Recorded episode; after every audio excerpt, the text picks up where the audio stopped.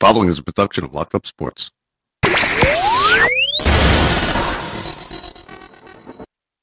Everybody, this is Don LaGreca from the Michael Kay Show. When it comes to talking sports, Bob Walters and Brett Grasso are the authority. Can't wait. When it comes to talking sports, they're the authority. It's Bob Walters and Brett Grasso. It's Locked Up Sports, and it starts now. Bring them out, bring them out, hey. Bring them out, bring them out, yo. Bring them out, bring them out, hey. Bring them out. Here Bob Walters from the Brian Gunzel Studios. This is Locked Up Sports. We got a big one for you here today. The Giants' offense is non existent in a Thursday night loss to San Francisco. The Jets try to beat the Patriots for the first time in seven years as multiple quarterbacks say no to their offer to come in and help the team out. The wild card races heat up in baseball as it makes the turn for home in its final 10 days of the season. And we speak with Marty Smith of ESPN College Game Day about his new book, Sideline CEO. Welcome to the show, everybody. Thank you for tuning in. I'm Bob Walters. And listen, the Giants, let's start with the Giants as always. The Giants just, they got themselves killed last night, okay? They, it was basically exactly what we thought it was going to be. The offensive line could not protect Jones again, okay? It was the same story we've seen now for uh, five out of the six halves. And it's just, it's been the same thing. The Giants have no offense. You can't score 12 points in this league and win. Now, listen, last night we didn't expect much. Last night we didn't expect this team to come out and win. You thought maybe they'd carry a little momentum in from the big comeback in Arizona, but when Barkley was ruled out and when Thomas was ruled out, you, you knew it was going to be you knew it was going to be tough for this team to even come in and compete against the San Francisco team who is ready and primed to you know make a run at a Super Bowl this year. The Giants just are not ready. Uh, I told you before the season that that maybe you're gonna have to temper uh, tamper expectations a bit, but this team is worse than I thought they were. I mean, you can't if you can't block anybody. Offensive line can't block the front four. Nothing is going to happen. The play breaks down. No matter what the play is, it breaks down. Okay, it's going to break down. Nothing's going to happen. You're going to have your quarterback running for his life. You're going to have your quarterback getting hit, and that's what happened last night. I mean, Jones was 22 of 30, 22 of 32 for 137 yards. The Giants rushed for 29 yards. I mean, just some of these numbers. The total yards were 441 for the Niners, 150 for the Giants. The Giants had 121 pass yards to the Niners, 300. The Giants were 3 for 12 on third down. They they only gave up two sacks, which is amazing to me. You know that they only gave up two sacks, but listen, it, it, it is what it is. It, it's the Giants really are not a good team right now. They're going to have to get this straightened out real fast. They got Seattle now this week. They got an extra couple days to prepare for it. And they, they, again, now we're back where we were last week with a game that now they're going to have to win because the Eagles are 2 and 0. The Cowboys are 2 and 0. Now they just suffered a big injury. Diggs out for the season. We'll talk about that in a little bit. And the Commanders are 2 and 0. So the Giants are sitting at 1 and 2 in last place. They lost. This is a conference loss last night. Again, it's a game that we didn't expect them to win. Nobody really thought that, that you know that they were going to be able to go in there into San Francisco and leave with a win. But you would have liked to see at least a little carryover from the the great second half that they had and the great second half that Daniel Jones had. Daniel Jones threw for 300. He looked like a top five quarterback in the second half against Arizona. 300 yards, three touchdowns. I get it. Arizona's not a good team. They're not a good team. And and the fact that the Giants even found themselves in that position last week is just you know says everything you need to know. Now that looks like it was more the Giants team than the second half. The second half, it almost looks like last half. It almost looks like last week was a fraud. It was a mirage, and because we've seen this team now three te- three games, six halves, and five out of the six halves they've just been god awful, terrible. And the offense is is no good. The defense is. We knew the defense wasn't going to be great. You know, if they the teams are going to target, they're going to double and triple team Thibodeaux. That's what they're going to do. He's their only real pass rushing threat because Williams isn't getting to the quarterback anymore. It's a mess. It's a mess in, in, in Giantstown here, and they are one and two, and the season is slowly. You can see it slipping away now. This looks more like the Giants teams that we saw the five previous years, not the one that we saw last year. And you thought they'd be improved. Waller did not really get involved too much yet last night. He didn't, not like he did in the Arizona game. And the Giants now are limping into Seattle with a one and two record. Barkley's not going to play next week. Thomas is going to be questionable. He's still got the hamstring issue. You know, that's usually a three week, three, four week thing. The high ankle sprain with Barkley, it the Giants are in trouble. The Giants are in trouble. Daniel Jones, you can't really put this on him. Does he look good? No, he doesn't look great.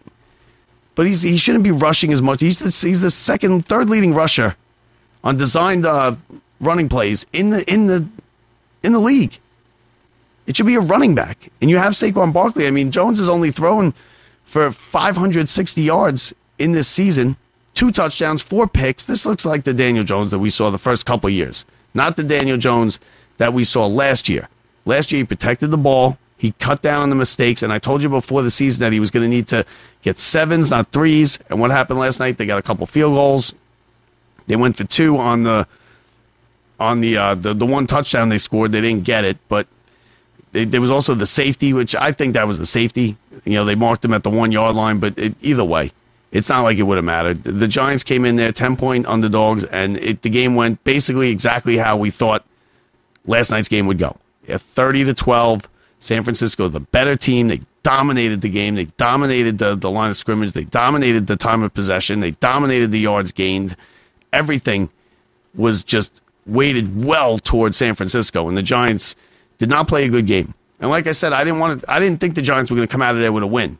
I didn't, but I would have liked to have seen them compete a little bit better. On a short week, you knew it was a tall task, especially with Barkley out, Thomas out. But you you would have liked to seen a little bit more. You know, a little bit. Put up a fight if you're going to go in there. Put up a fight against San Francisco. You know, give them a game, make them earn it. Make them make them go out there and get a win and earn a win, a tough win. And the Giants didn't do that. The game was it was three three through the first quarter, so you know they kind of hung in there. But once San Francisco and Purdy got the offense moving, they punched it into the end zone, and then they made it 17-3, and it was over right there. You knew the Giants weren't going to score 17 points. They couldn't move the ball at all. They could not get. They had trouble getting any yards. I mean, four rushing, four rushes for 29 yards for Breida now you don't expect much from Breida. He scored the touchdown, but uh, you know you got to you can't four rushes. I'm sorry, four rushes for 17 yards, not not 29. Slayton was their leading receiver, three catches, 32 yards. Now look, listen to Purdy's stats. Now, if you look at Purdy for the year, he's thrown almost 800 yards. He's got four touchdowns, no picks, 77 Q, QB rating. That is the, the last pick in the draft. Every single team passed over this guy five, six times four touchdowns, no interceptions. He's leading a 3 0 team, a favorite, one of the favorites to win the Super Bowl. And the Giants have just gave Daniel Jones $40 million this year, and he's not doing anything like that. Purdy was 25 of 37, 310 yards, two touchdowns. McCaffrey, who seems to be, you know, playing like he did two, three years ago when he was on Carolina, 18 catches, 85 yards, a touchdown. Uh, Samuel six, you know, I'm sorry, that was rushing from McCaffrey. Samuel was their leading uh, receiver, and he had six catches for 129 yards. The Giants' leading receiver was Slayton, three catches, 32 yards. Now, a lot of that has to do with the, the pass protection. The Giants have been doing, have had, any success that they've had this year has been off of the play action. And when you're rushing for four rushes for 17 yards, there's no play action that's going to work. Nobody's buying that you're running the ball. So the defensive line is able to just pin their ears back, come after you, pass rush. The defense can't stop them. You got guys that can't stop them anyway.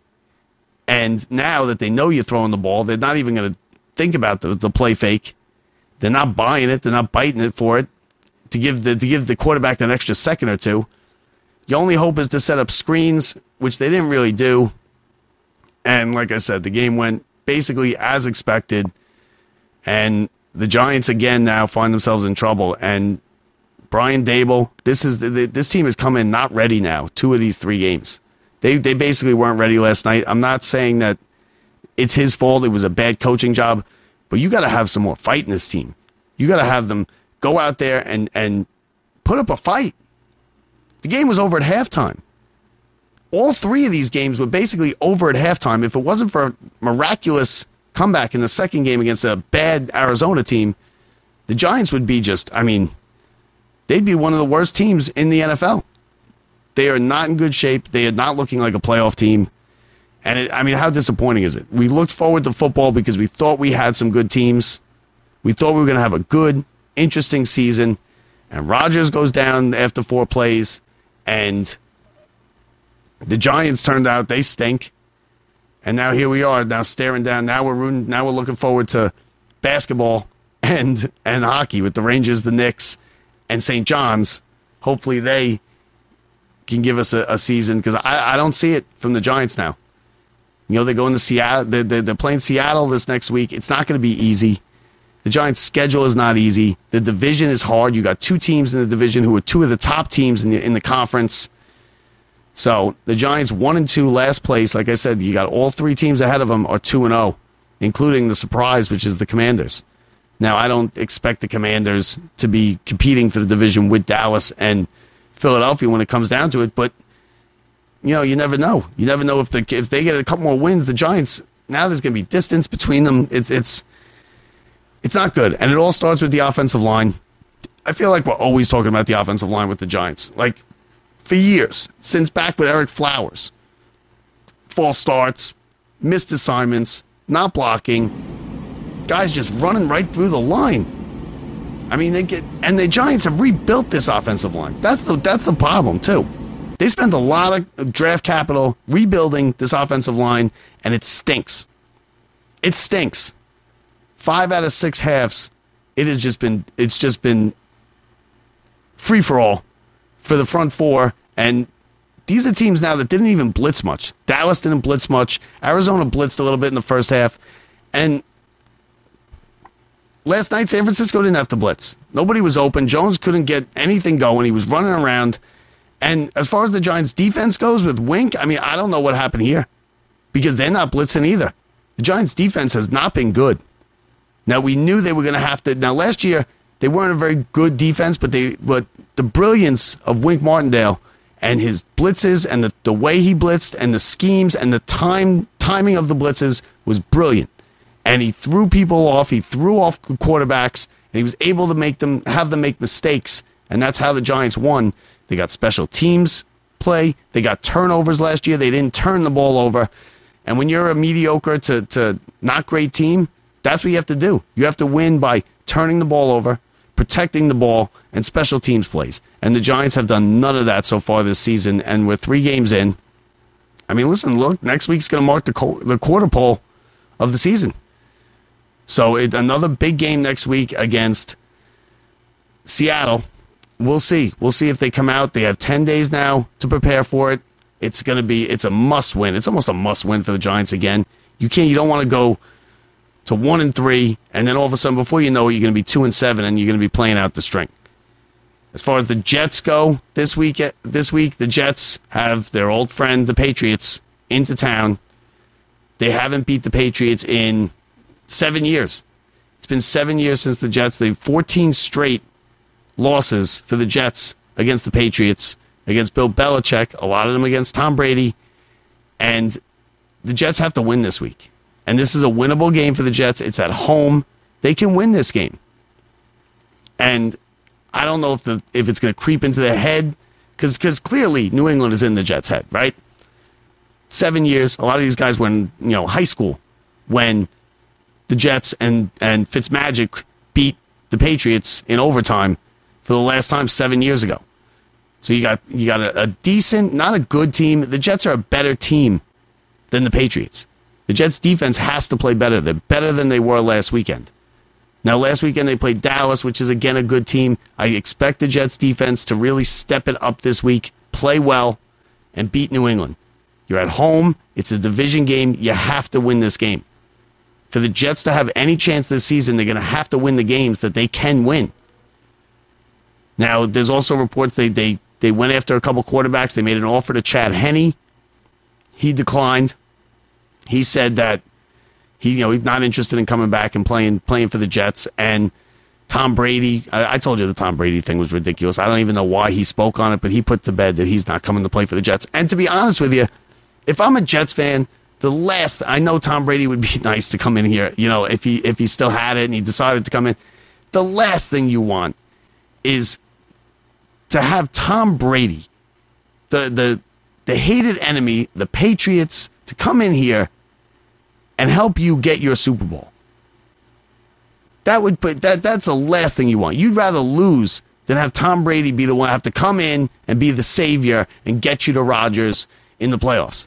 And that would just create a disaster anyway. What if Tom Brady was good and then Rodgers is ready to come back in the playoffs? What do you do?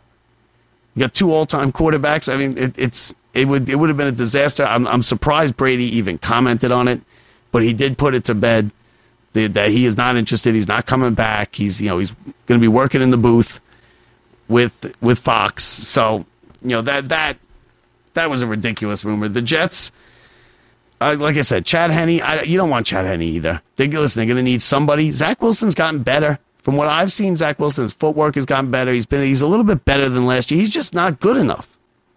He doesn't have the talent to be an NFL starting quarterback to take a team and lead them into the playoffs. And especially if they were to get into the playoffs. He's not Mark Sanchez. Mark Sanchez was better. Mark Sanchez got them to the AFC Championship game now twice. Now he wasn't the reason they went, but he could at least get them. He he played serviceable enough. Zach Wilson is not good enough. This was a, a bad evaluation by the Jets scouts when they took him.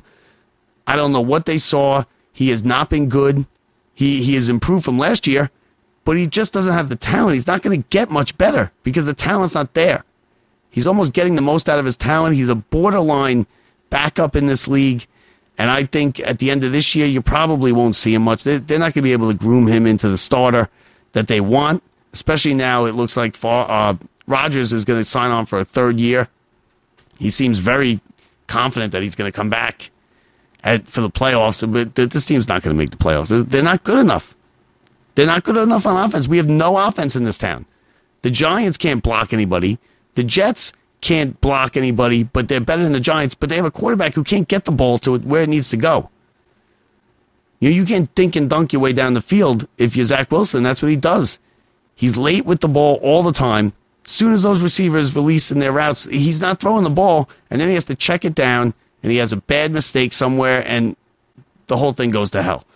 So it again, it's not a it's not a good start to this football season for either team here. Now, the Jets, what they're going to have to do this weekend, and I think they should, like I said, I think they should win this weekend. I think they're better than the Patriots. The Jets have a good defense.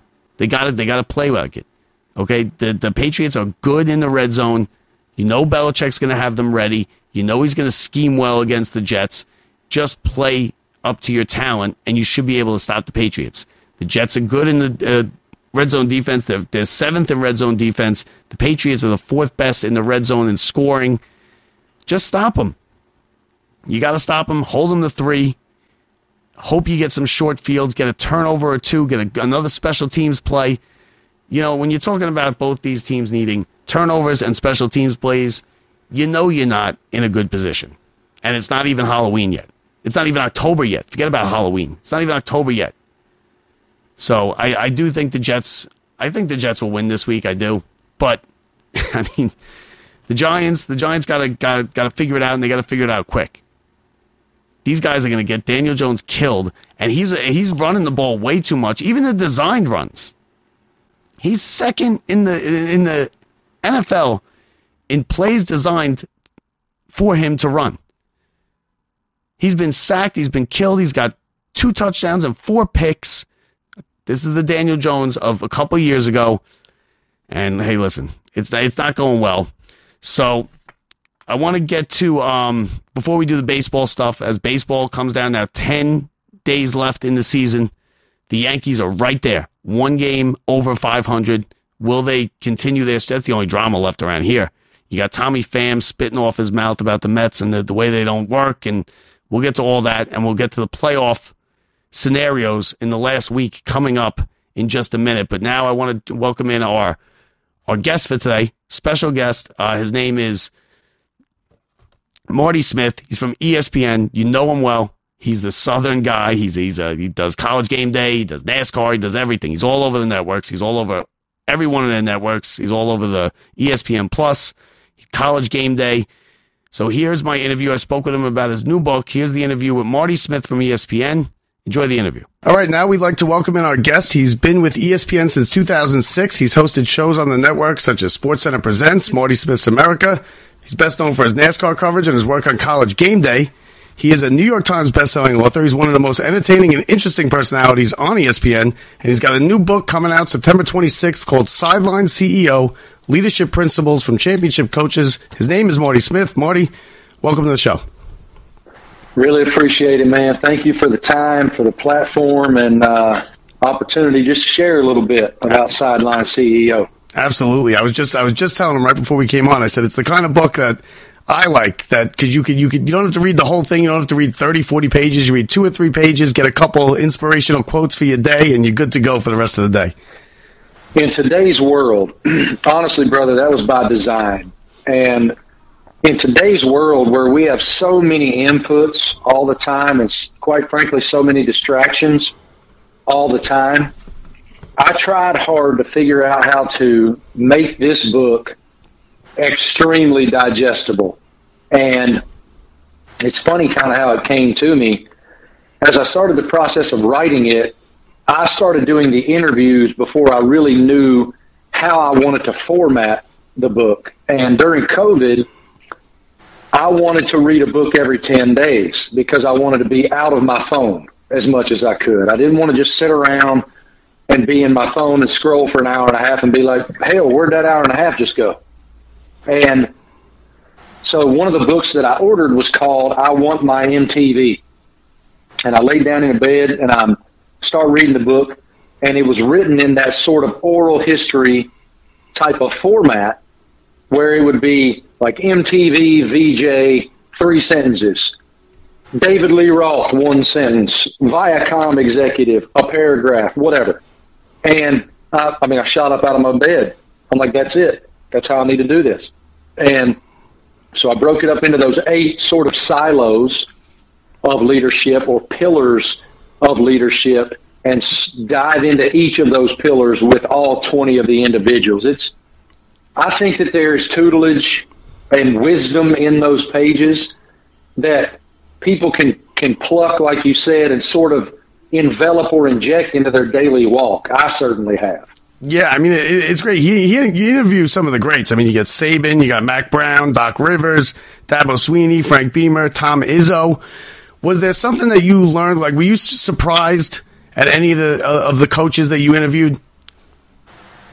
I what? Well, Well, I don't know. if Surprise. I, I, I, they, they definitely said some, shared some stories with me that make you sort of take a step back. That top, uh, excuse me, stop time, and you know whether that's Mack Brown sharing with me about when his player at Texas Cole Pittman passed away in a truck accident, and the Texas Highway Patrol called Mack to identify the body based on the championship ring that the young man was wearing, or whether that's Doc Rivers being so candid with me about the aftermath of the Donald Sterling controversy in Los Angeles when Sterling owned the Clippers and Doc was the general manager and head coach of the Clippers.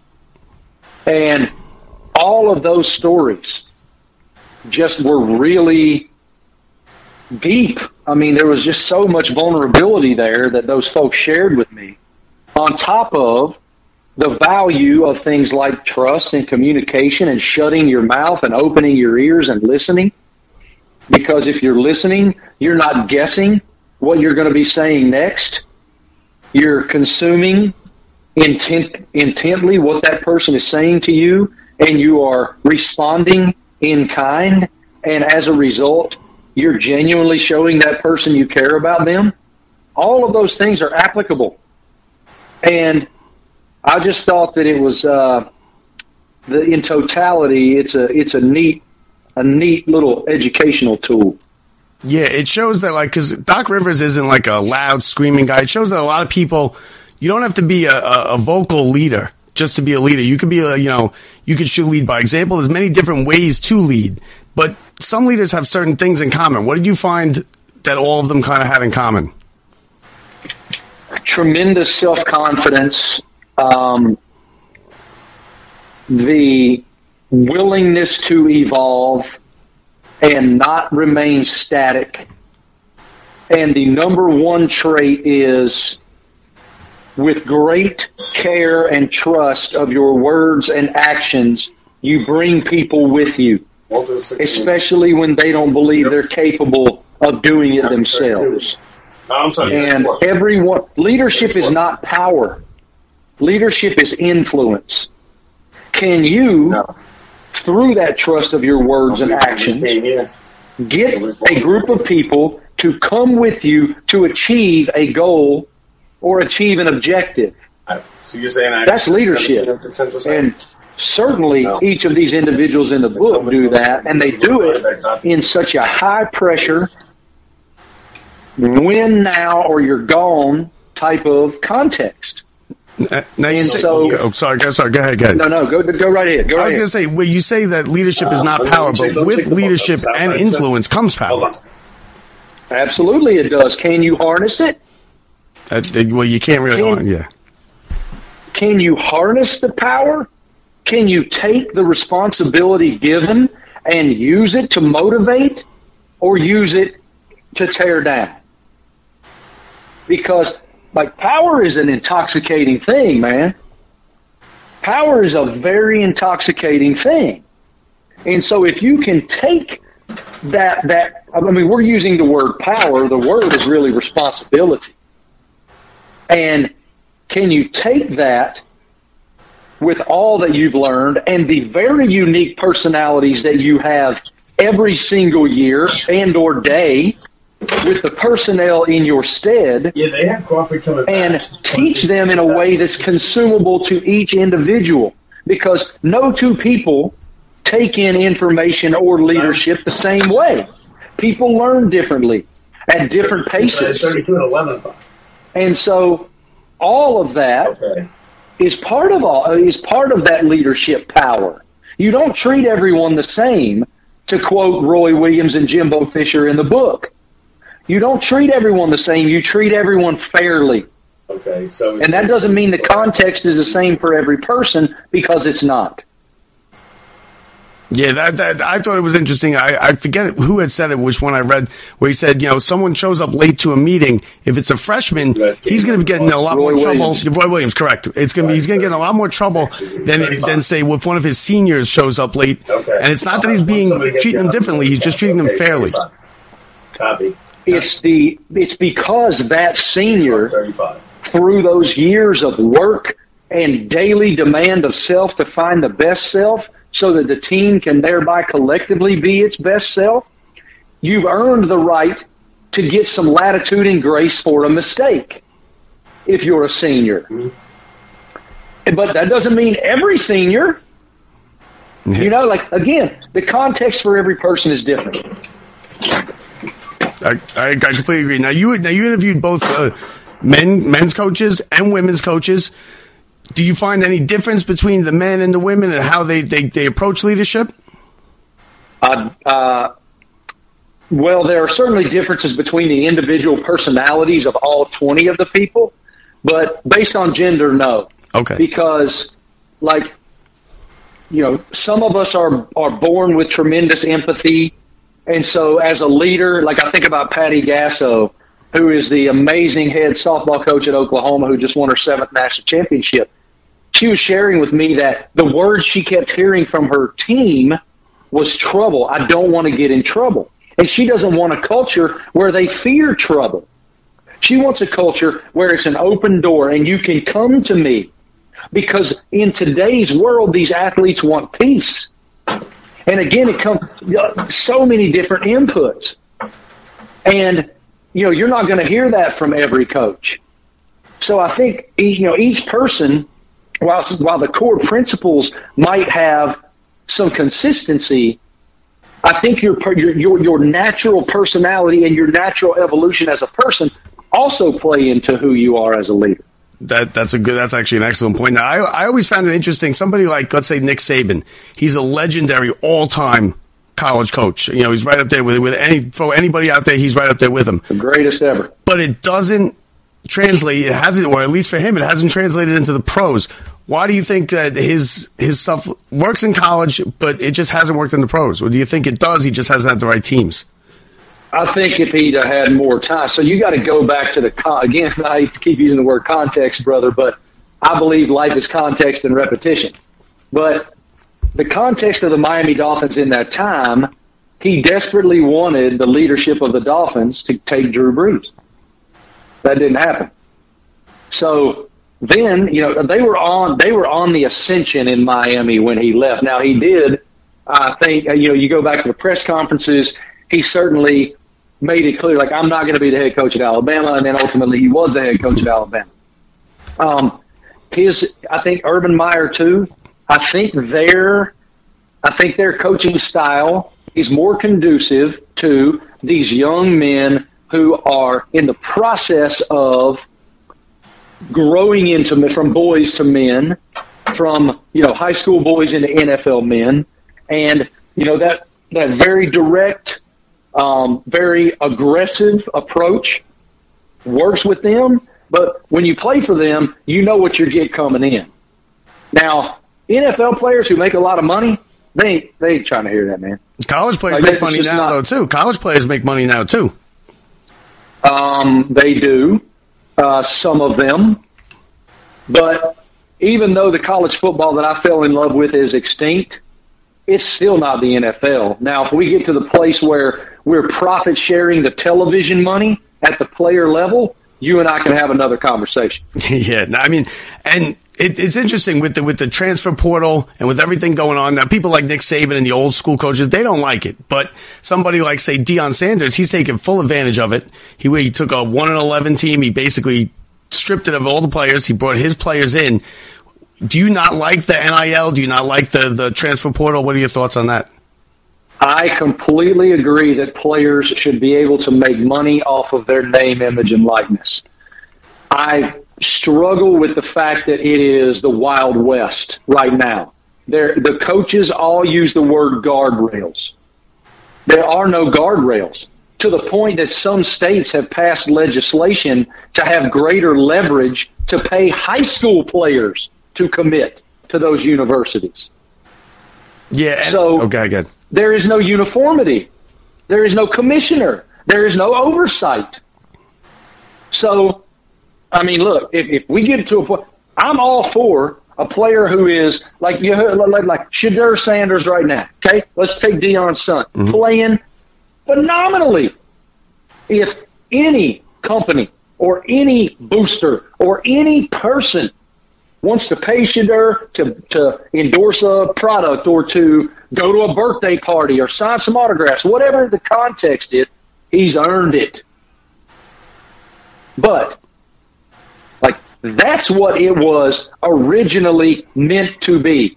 You can earn money based on your name and in. That's not what it is, brother. It's pay for play. No, it absolutely. Let's just call it what it is. It absolutely is. And the transfer, as far as the transfer portal goes, I, as much as I, I don't kind of like they're, they're all free agents basically after every single year. Every college player, every person is a free agent after every year. The coaches got to do that. The coaches do that. And some of the greats have done it plenty of time. You've even said like Dick, uh, Saban and Urban Meyer. They'll just, they'll recruit these kids for years. They'll sit in the parents' living room. They'll tell them how they're going to take care of their kid for four years. And then they get a better offer or they get an offer from the NFL and they're, they're they, you know, hightail it out of town. So I don't feel too bad about for the coaches when it comes to the transfer portal and them losing players. I only feel bad really for the where we are right now.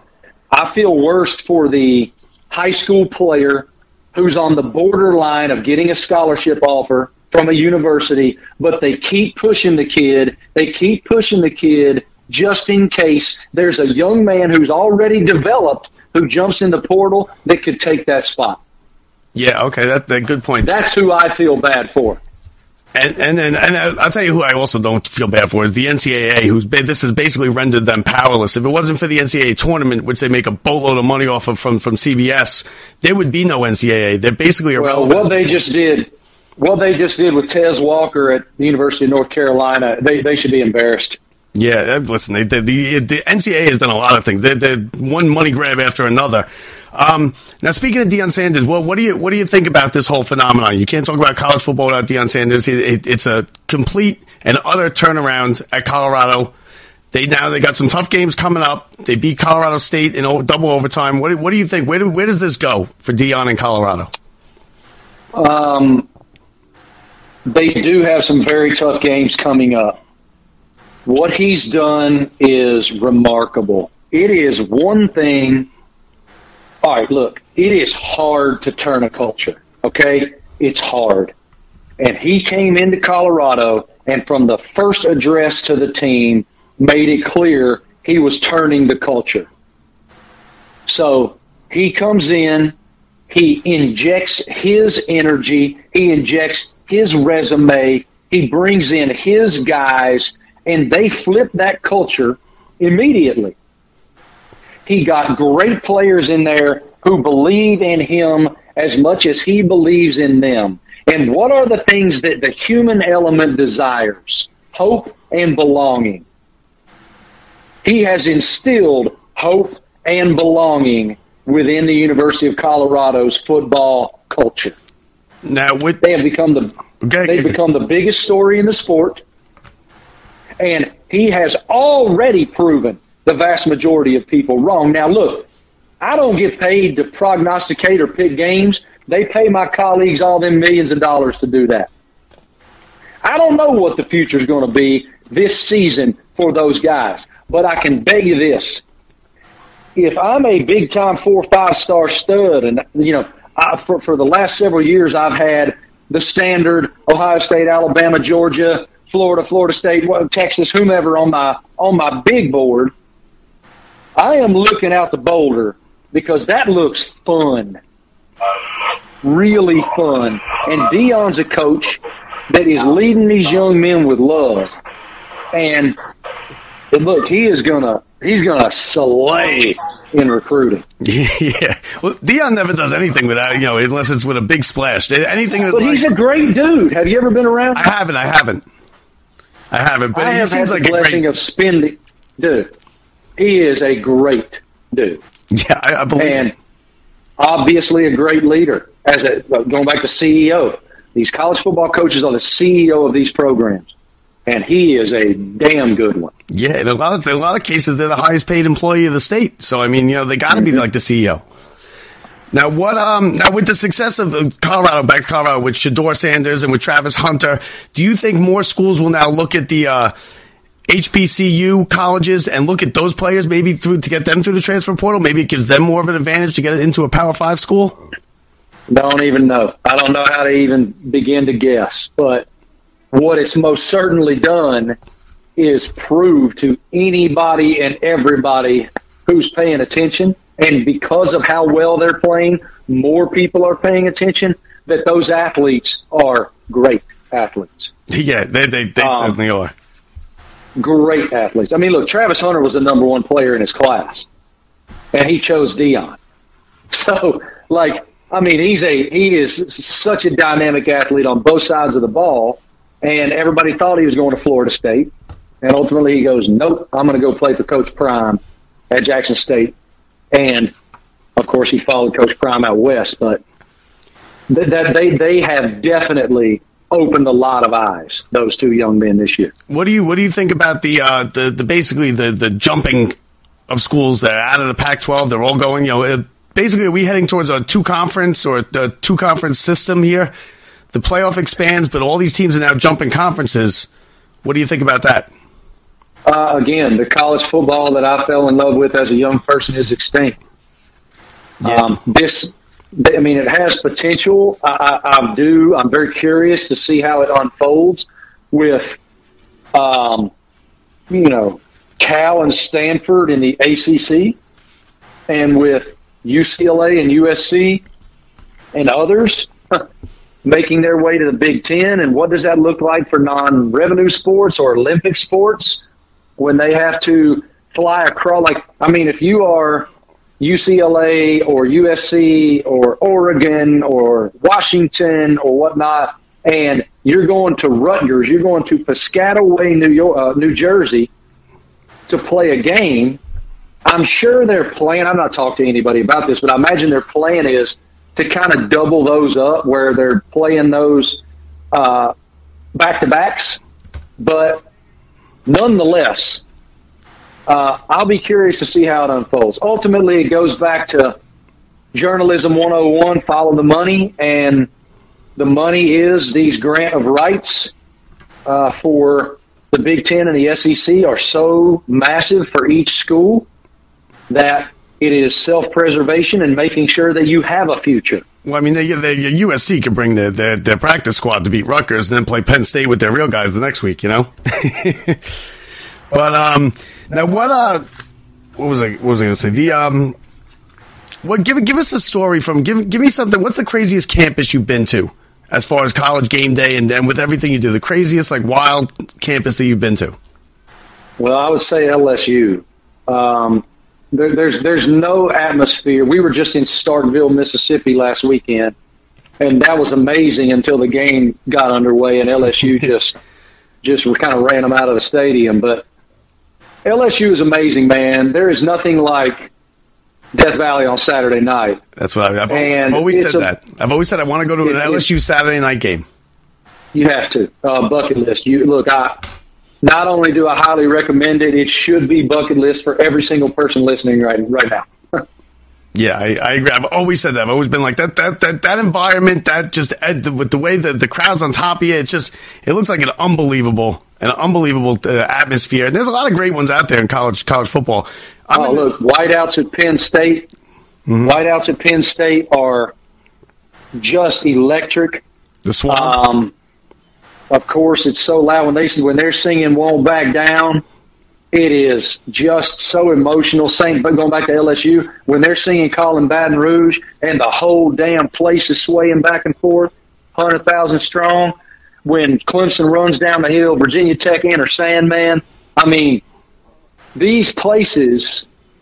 There are still some I've never been to that I want to go to. So I've never been to Camp Randall. okay. I want to go to Wisconsin. I've never been there. I'm sure it's amazing, but that's the beauty of college football, man.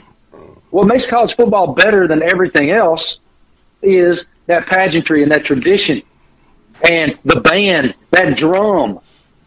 Like it's just like fathers and sons and families and passing it down, and it's just like, you know, my my in-laws are all like, I, I married a Jersey girl, right? They're all Philadelphia Eagle lunatics e- you know, Eagles, Phillies, Sixers, they're they're nutso about their city's team. They don't really care about college sports, and it's the exact opposite in the South where I grew up. We care about college sports. It is a lineage. It is like bloodline stuff, and we don't pay that much mind to pro sports.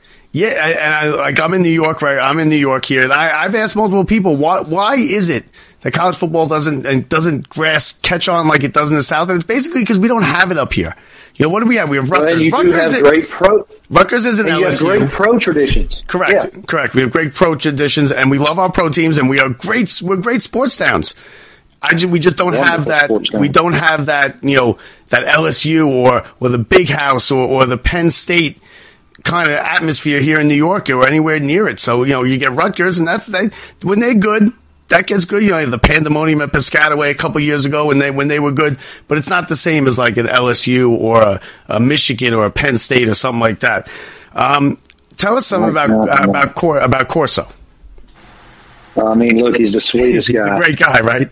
And seeing seeing that moment last weekend between That was great. him and Kirk after you know Coach was making his 400th headgear pick, and Kirk has been so sweet to Coach Corso, and his care is so obvious, and his his appreciation for how Coach Corso was so good to Kirk when Kirk was first starting out and so green.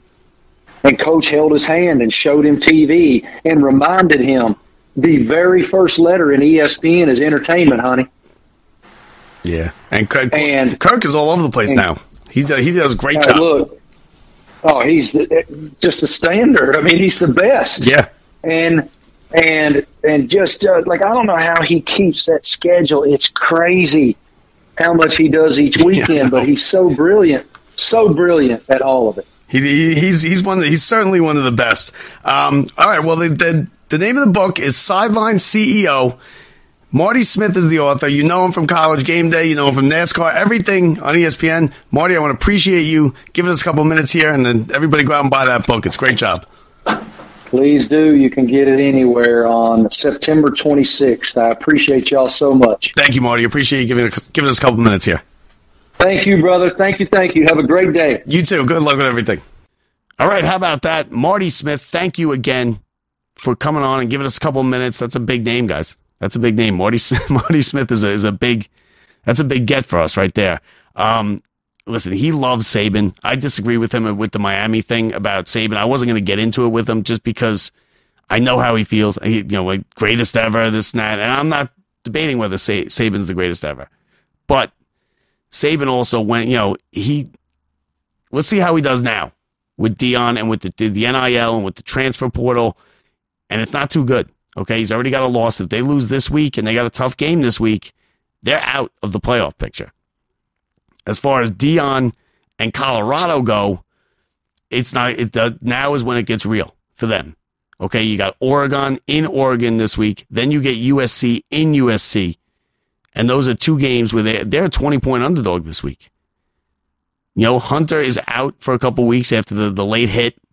Kid got death threats that made the hit. Deion came out and, and shut that down real quick. I mean, we don't need any of that. You don't need to be giving a kid death threats, all right? He, he, it wasn't even that dirty of a hit. It was a late hit. Hunter got hurt. It's a tall ask for Deion and Colorado this weekend, but so was the first week against TCU. So I'm not going to rule them out. I would say take the points. I would say they keep it close, and hopefully they can they can pull out a win. I'll be rooting. I'll be sitting there rooting hard for them.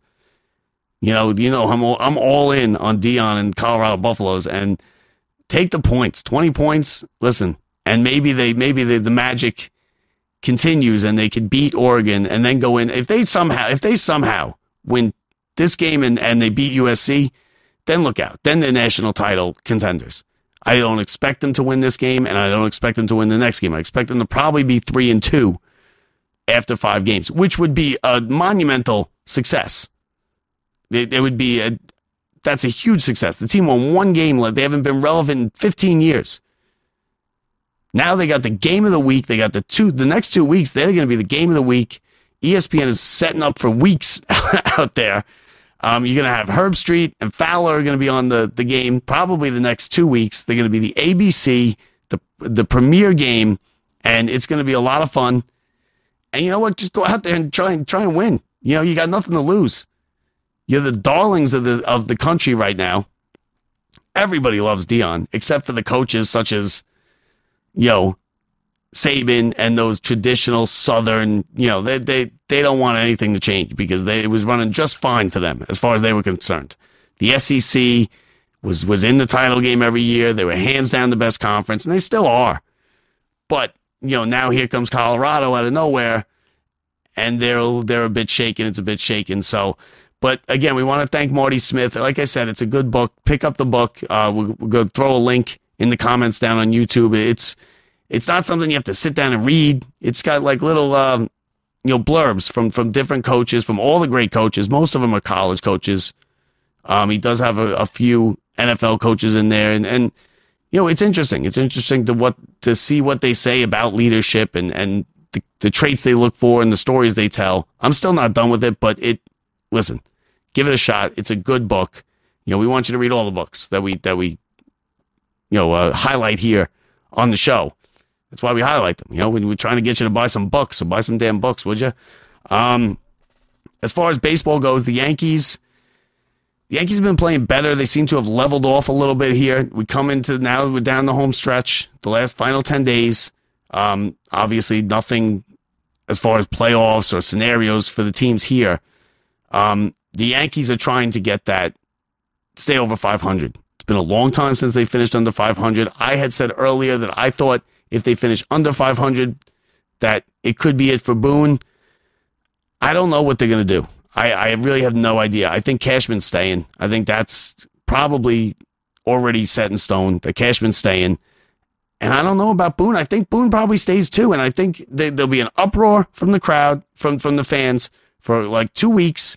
And then they'll kind of settle down. The Yankees will sign a free agent or two, and they'll be right back where they were.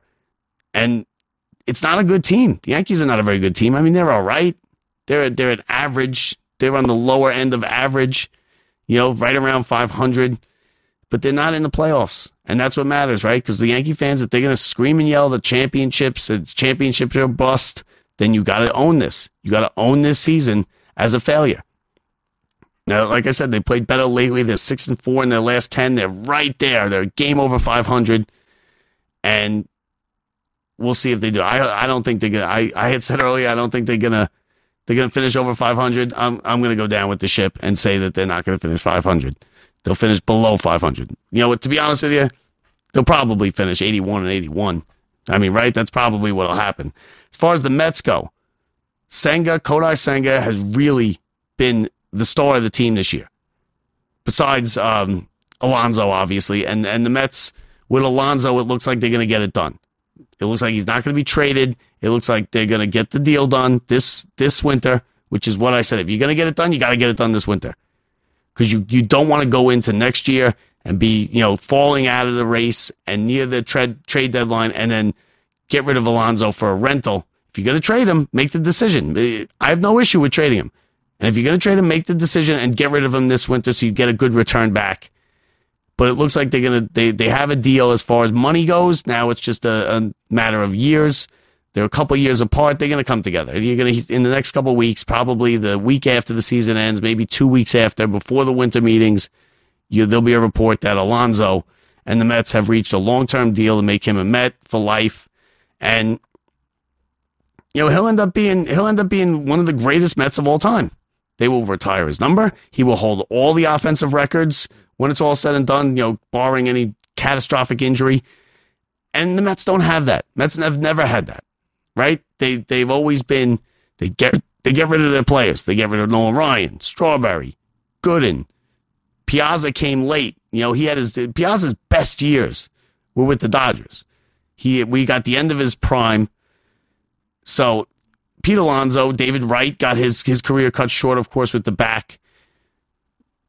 I think it's good that they're getting it done. I think they they you know Steve Cohen. I don't know why you would play hardball with Alonso. I don't know why you throw throw money as much money as anybody wants at everybody else, and then you decide to play hardball with Alonso. It just didn't make sense to me.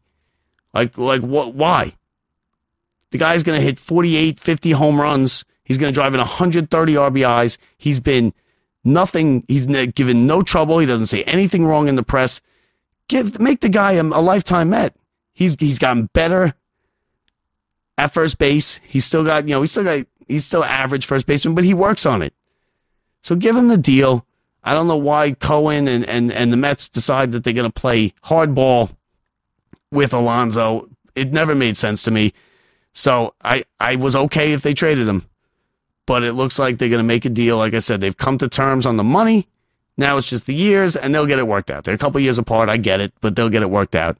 As far as Buck goes, I, I don't know what to think with Buck. There's there's reports that are all over the place. There's reports that he was going to resign, that he was going to after the season. There are reports that he wants to stay with the team. There are reports that the Mets want to get rid of him. Uh, so I don't know what's going to happen with Buck. I listen. I could uh, either way. You, you go with either way. I mean, come on. Uh, We wanted Buck for how long? He was manager of the year last year. They won 101 games. Just leave him. Leave it be. Buck is not the problem. Okay, Buck is Buck Showalter is not the problem. Has he had a great year? He hasn't had a great year, but he is certainly not the problem on this team. They have no pitching. Okay, the pitching that they thought they were going to get from the future Hall of Famers, all-time greats, just didn't never materialized. And it Scherzer has gone. Now he got released. He got waived because he he got injured with the Rangers, and you know it it just that's what that was the problem here. The bullpen stunk, but Kodai Senga is the star of the team. He's gonna he's he should win Rookie of the Year to be honest with you, and he should get some votes for Cy Young as well. Now he's got one more start left. He's been great down the stretch here. He's he's reliable, and he's only to get better next year. He will probably be the, your opening day starter next year, barring they, they they throw a bunch of money and get somebody else in here. But Kodai Senga, listen, he's been everything as advertised. He's gotten better as the year has gone on. He's going to win Rookie of the Year, I think, and he's going to get votes for Cy Young. Now, the other news this week with the Mets was Tommy Pham Tommy Pham came out and said that that this is uh, this is the least hardworking team in the big leagues. Now, first of all, that doesn't that doesn't even make sense. That that statement it's like a double negative. The, the least hardworking team. Like, well, what is that? first of all, I, just wanted to say that because that makes no sense. Second of all, looking, listen, this is the Tommy Pham experience, okay? This is what Tommy Pham does. He brings race up all the time. He goes to places, he leaves, and then he burns bridges. That's what Tommy Pham does. He's not a bad ball player. He's a good ball player. But he very he all the time he'll bring race up about things. If something doesn't go his way, he throws the race card, he plays the race card. I'm not saying that he's wrong with the race card, but he he that's his go-to. And then he also burns bridges. He burns bridges. He got on. He got on Mike Trout in, in L.A. Now he's doing. I mean, it's just everywhere he goes. That's what he does. That's the the Tommy Pham experience. The the end of the Tommy Pham experience is always him trashing something about your team, your organization, your players, something. That's what he does. I wouldn't pay any attention to it. To be honest with you, you got Lindor who said, uh, "I want to thank him for for showing me how to work hard again." Uh, for, you're on a team that won 101 games last year, Lindor. Why would they have to show you how to work hard again? You had World Series expectations coming into the season. You won 101 games last year, and you're telling me you needed to be shown this year how to work hard? This is this is this is the problem with the Mets. They, they, they just make you, you you pull your hair out with this team. If you follow them every day, they they are just the most frustrating team. Now Nimmo's had a good year.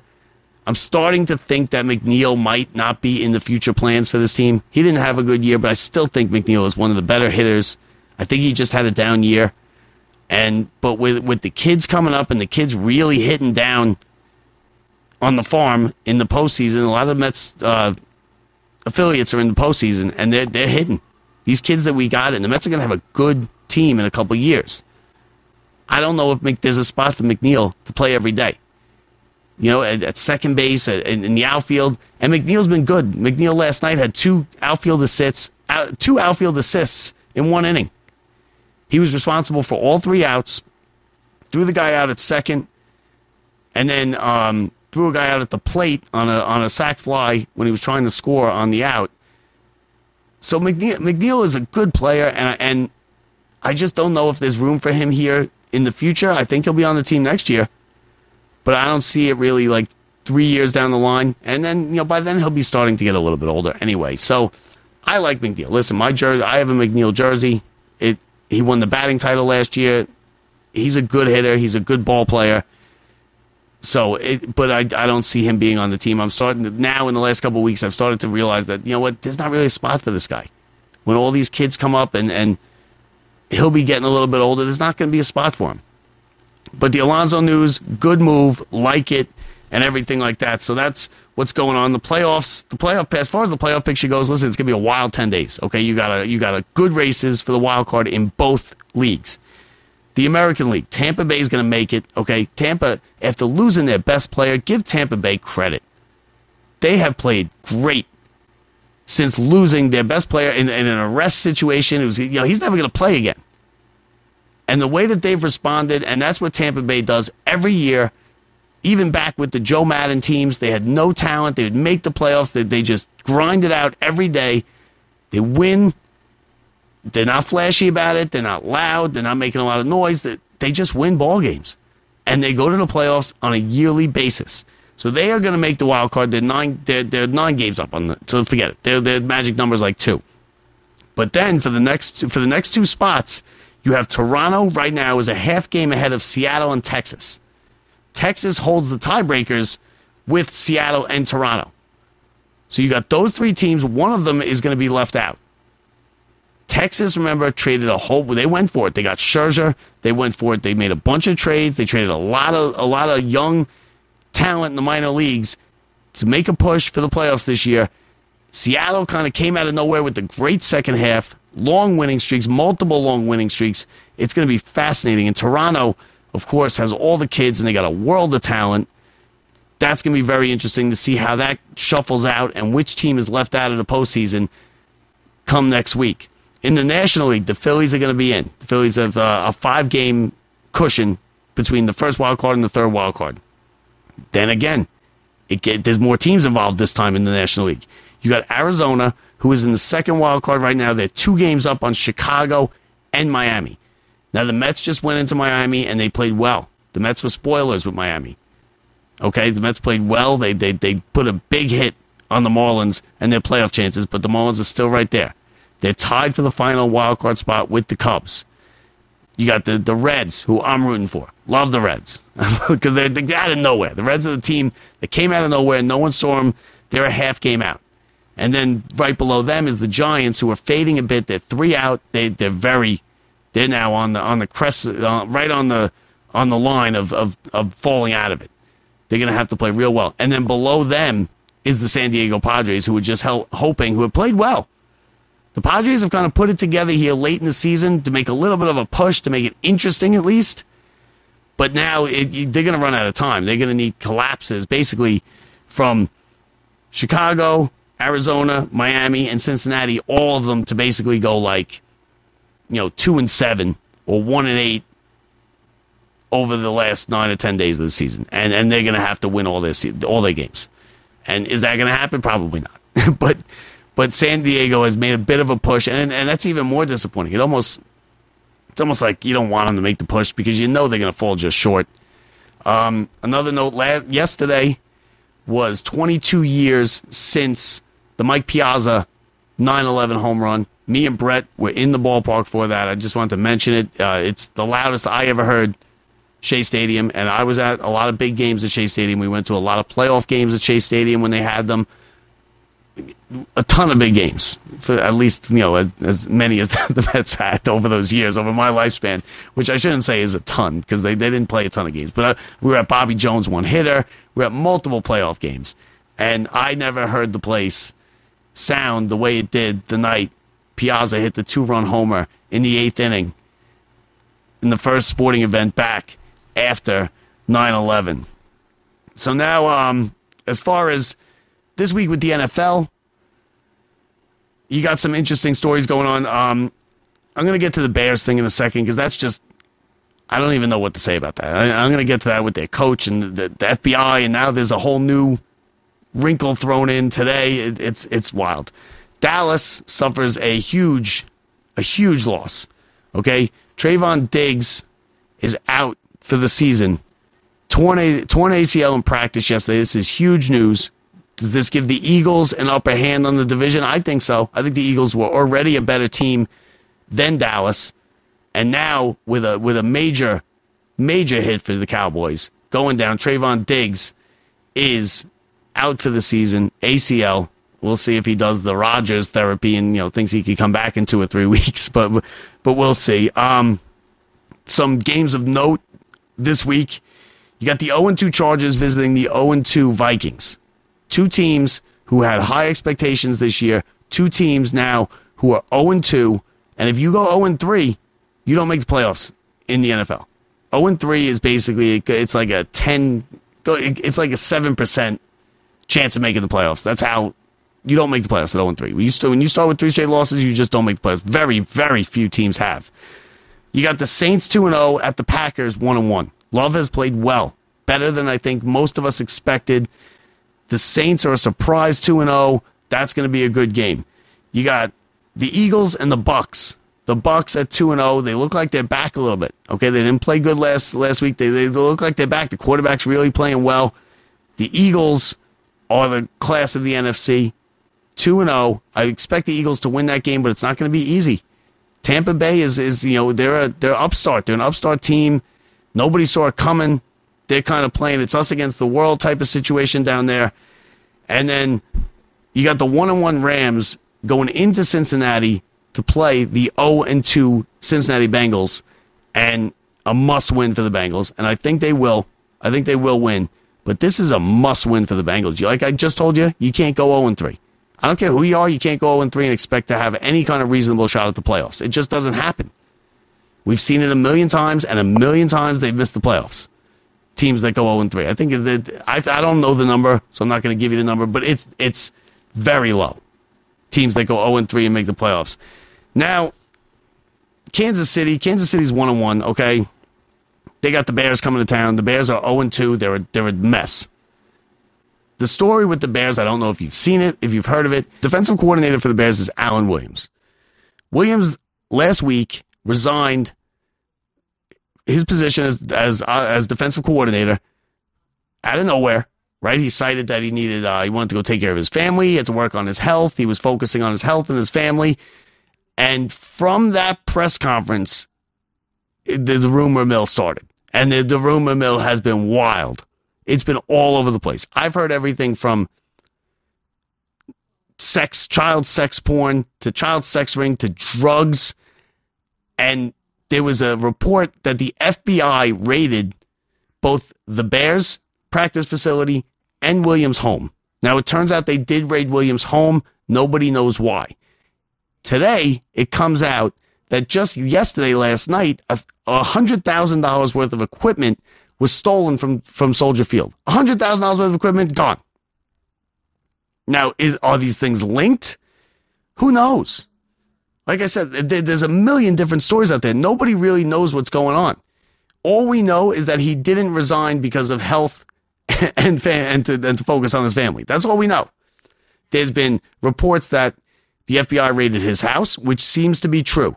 There are reports that the FBI raided the Bears practice facility, which seem to not be true. The Bears have told have told everybody that that did not happen. They were not raided. There was no search warrant conducted on the Bears facility. Then today, so again, uh, I've heard wild rumors, things that that you know, for everything from drugs to s- child sex trade to you know, you name it, it's been out there. Most people are not saying what they heard, but it's out there. If you look on Twitter and you just type in Alan Williams Bears, it's going to all come up. You'll see it. So now today, there's hundred thousand dollars worth of equipment missing from Soldier Field. The report is the Bears are looking for hundred thousand dollars worth of their equipment, and it's a disaster. The Bears are 0 2. They have been terrible. The quarterback stinks. The defense stinks. And then on top of it, you got this going on, and you you just you're just waiting for the for the dam to break and the story to come out because somebody's going to eventually file a, a Freedom of Information Act to get what get, get the story, get find out what's going on. I'm surprised they haven't filed it yet. One of these media outlets in Chicago has got to put in a, a Freedom of Information Act and get the story. You know, it's it's not gonna it's not gonna stay under the rug for long. I don't know if the Bears know what's going on and they're just keeping it quiet. But like I said, all we know is that Williams resigned as the defensive coordinator, basically out of nowhere, cited health and family reasons, and the only thing we know is that he did not resign for health and family reasons. And we know that the FBI did, in fact, raid his home. So wild, wild stuff going on with the Bears. And who knows? I mean, stay tuned because that, that that's only going to get better. I mean, that's only going to get more interesting, and it's probably going to get crazier and crazier as we learn more. So that pretty much does it for us here today. I want to thank Marty Smith for coming on, giving us a couple of minutes. Check out his book. It's called Sideline CEO.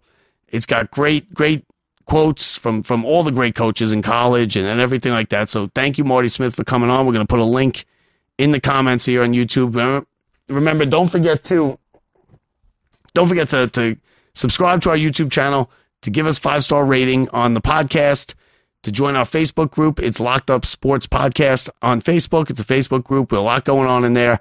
Um, listen, thanks for tuning in. Giants lose. Giants got it straightened. Giants got to get their act together with the offense, the offensive line, and you can't win if you don't score points. You're not going to beat anybody scoring 12 points. And five out of six halves, the Giants have just been bad football team. Seems Daniel Jones has reverted back a little bit. I'm not putting all the blame on him because, like I said, the offensive line has been terrible. And we'll see where it goes from here. They're going to need to get a win. The Jets, the Jets should beat New England this week. The Jets are better than New England. They haven't beat them in forever. Question is, is New England in their heads? Is Belichick in their heads? You know, Belichick's going to bring his team ready to play. The Jets are better. Okay, even without Rodgers, with Zach Wilson, the Jets are still a better team. They have a better defense. The defense. Last listen, last week was like last week's Jets game was like this week's Giants game. Okay, it, it wasn't a game that they realistically were going to win. So of course you come out of it being like, oh, you know, terrible. The Jets, they had opportunities. They missed it. You know, you can't be dropping short pick sixes. You got to stick the ball in the end zone when you get in the red zone. And the Jets are are better than they were last week. And if they play up to their talent, I think they beat New England, and I think they beat them by 10 points.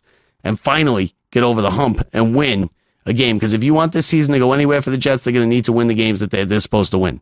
Otherwise, it's just going to, it's going to, you know, it's circling the drain. The Giants are circling the drain right now. And the Jets will, will join them if they, if they don't beat the Patriots because it's, it could go south fast. So, the Rangers did start practicing. Training camp opened yesterday, so it, the, the help is on the way. Hopefully, you know, God, Peter Laviolette you better get your act together and have this team playing well. So that's going to do it for us here. Enjoy the games, everybody. Uh, we'll be rooting for Colorado too again Saturday, so enjoy that. Giants lose, Jets on Sunday. We'll talk to you next week, everybody. See ya. If you enjoyed the show, make sure to let everyone know by leaving us a review on Apple Podcasts or on our website at lockedupsports.net. Remember, you can also find us on your favorite social media site, on Twitter at lockedupsports, on the gram at locked underscore up underscore sports. Join our Facebook group, Locked Up Sports, or on TikTok at Locked Up Sports Show. Now you can catch all the latest from Locked Up Sports anytime. Thanks for listening.